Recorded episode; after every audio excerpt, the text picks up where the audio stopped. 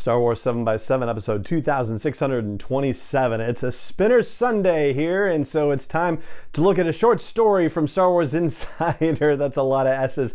We're going to do five key takeaways from past mistakes, which is part one of the latest High Republic story from Cavan Scott. Punch it.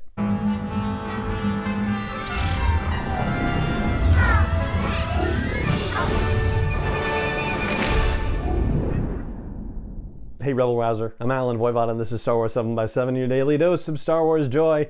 And thank you so much for joining me for it. So, recently, in a brief exchange with Cavan Scott on Twitter, I mentioned that he is like the hardest working Star Wars writer right now. And my goodness, between Tempest Runner coming out and then The Life Day Treasury co written with George Mann, and now his short story in Star Wars Insider, you know, aside from the Marvel comic ongoing and the Monster Temple Peak coming soon, and who knows, or actually, I guess issues are already out. and who knows what else he's working on, right? Yeah, a lot of stuff going on with that man. And Past Mistakes is just the most recent release. So this is part one of what is presumably a two part story. That's kind of the routine that they've set over at Star Wars Insider with this. Also, for those of you keeping score at home, this is the fourth short story from Star Wars Insider related to the High Republic, and also four for four on two word titles. Yeah, I'm actually paying attention to that. It was go together and then first duty and then hidden danger and now past mistakes. Anyway, that's that's your bonus takeaway, if you will. But let's get to the five takeaways that I have for you about this particular short story. First of all, we'll give it a place in time, and it seems like, you know, and I haven't had the chance to double super secret check this, but I think this is taking place concurrently with some of the events of Tempest Runner, the audio drama from Cavan Scott, because there is a reference to them processing Nihil prisoners brought in by Firebird Squadron, and I can't remember the name of the squadron that captured Nihil prisoners at the beginning of Tempest Runner, but we did see, hear, I was going to say we did see, we heard in Tempest Runner that they were interviewing Nihil prisoners during that uh, audio drama near the beginning of it. So seems like it's sort of a concurrent situation.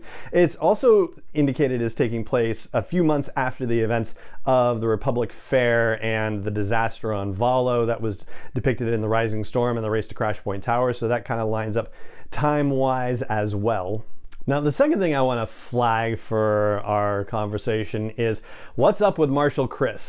There's a lot of reference to her being involved in other things in a variety of stories. Like, for example, this story talks about how she's off fighting the Nihil during the time of this particular short story. And there's reference in The Rising Storm to the fact that she's off fighting the Drengir, and I believe, if I remember correctly, she's part of the uh, the Marvel Star Wars comic and the events that happened in the first story arc with the Drengir. And I know that she is very, you know, very dramatically depicted riding a rancor in, uh, I think it was issue six of the Marvel Star Wars comic. And I have not read that story arc yet because I'm waiting for the arc to be completed before you and I talk about it, but I feel like we're getting a lot of references in stories to you know her being off doing something else and she's the marshal of starlight beacon so i'm really kind of surprised that she's the one you know who's off doing all these things and not a bunch of other jedi but they are using Starlight Beacon as a staging place for all of these, you know, pushbacks against the Nihil and the Drengir. And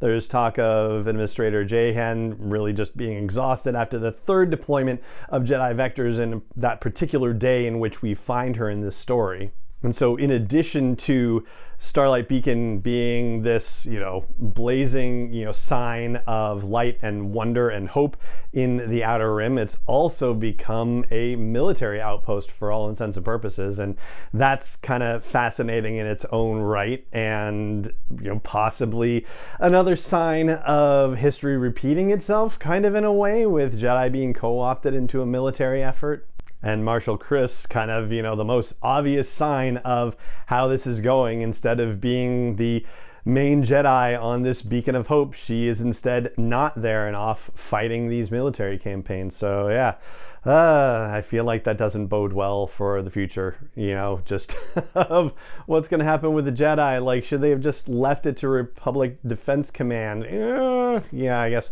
we're going to find out more about that soon enough. So that's the second thing. The third thing is what the inciting incident of the story is. And I don't know if I was supposed to think this was funny, but I found this hysterical. And I think it may have to do with the fact that Sskeer, the Trandoshan Jedi, is being deployed for comic value, or maybe it's just that I find it very funny and amusing, just that he's so angry and no nonsense in the face of some things. So basically, what happens is this guy from Jahen's past named Vane Sarpo arrives on Starlight Beacon and has a bunch of containers that are filled with plastic statuettes of Jedi Avar Kriss and also of Jedi vectors that are terribly wrong. They have six wings when they're not supposed to, and there are coffee mugs with a Starlight Beacon logo, but it's upside down. So it's basically all a bunch of just junk merchandise. And one character later refers to it as Old Tat, which I guess is Cavan Scott's English background showing because that's British slang for cheap junk. And I even ended up on Urban Dictionary to find out that the slang is sometimes used for junk that's being sold to tourists in central London. So yeah, that's that's one that I'm going to be adopting into my day to day every opportunity I get. And Sskeer is just outraged by this and basically looks like he wants to tear the guy limb from limb, or sounds like or reads like he wants to tear the guy limb from limb. So, yeah, I, it just struck me as, as really funny and amusing. And so, yeah, that was the third takeaway from the story for me. Fourth takeaway from this is Velko Jahen's past, basically. So, you know, we were introduced to her and reminded that she was on the front lines of a civil war on this planet Soiken, and we kind of forget that, I think, because she's Administrator Jahen, right? So she's kind of helping to run the station. It's really more of an operational logistics kind of thing. But she's no joke. She is a fighter. And we are reminded of this based on the fact that this Vane Sarpo guy shows up, who is not just somebody who fought you know, alongside her in the Civil War, but is also a soldier of fortune as he describes himself. And Sskeer gets really angry. he's like, oh, he's a mercenary and starts baring his teeth at him, which part of the amusement again. but anyway, and also they are apparently, you know, off, I should say, I should clarify, Velko and Vane were, you know, on again, off again lovers and suited Velko fine at the time because, you know, who wants to be committed to anything in the middle of a civil war? Yeah, makes sense logically, right? But I appreciate the fact that they are continuing to develop Velko Jahen's character not just forward with what she encounters at Starlight Beacon and how she grows as a character, but also looking backwards and giving us the opportunity to learn more about her history and about you know, who she was before she arrived at Starlight, you know, which ultimately helps inform our you know, understanding and appreciation for her as she develops further. And the fifth and final takeaway I'll give you on this one is that I feel like this story ultimately, as opposed to the last couple, um, is less mystery and more soap opera or space opera, I guess, properly speaking, right? Because there's something that needs to be figured out in the previous stories, and that's where we land on the cliffhanger. But in this particular case, there's a big reveal at the cliffhanger moment of the story where they say to be continued. This is, if you haven't figured it out, a full spoiler discussion of the story. So if you don't want me to spoil the big surprise, then now would be a time to say, hey, thanks and see you later, see you tomorrow.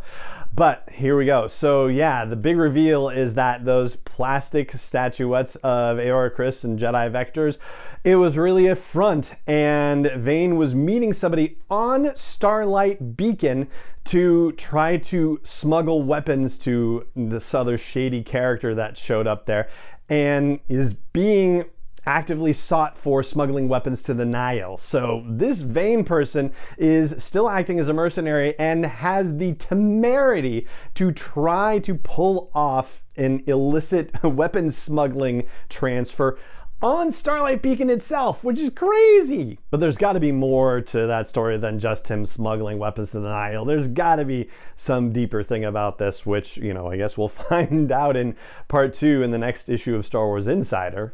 Which of course we have to wait another little while for, but yeah, you know, that's okay. There are a lot of other Star Wars stories that we still have to talk about in the meantime, and so yeah, we'll have no lack of things to talk about while we wait for part two to arrive. So there you go. That's what I've got for you on Spinner Sunday today. That's going to do it for this episode of the show, and it just remains for me to say thank you so much for joining me for it as always, and may the force be with you wherever in the world you may be. 7 is not endorsed or sponsored yet by Lucasfilm Limited, Disney, or 20th Century Fox, and is intended for entertainment and information purposes only. Star Wars, the Star Wars logo, all names and pictures of Star Wars characters, vehicles, and any other Star Wars related items are registered trademarks and or copyrights of Lucasfilm Limited or their respective trademark and copyright holders. May the force be with them. All original content is copyright 2021 by Star Wars 7 by 7 We hope you love it.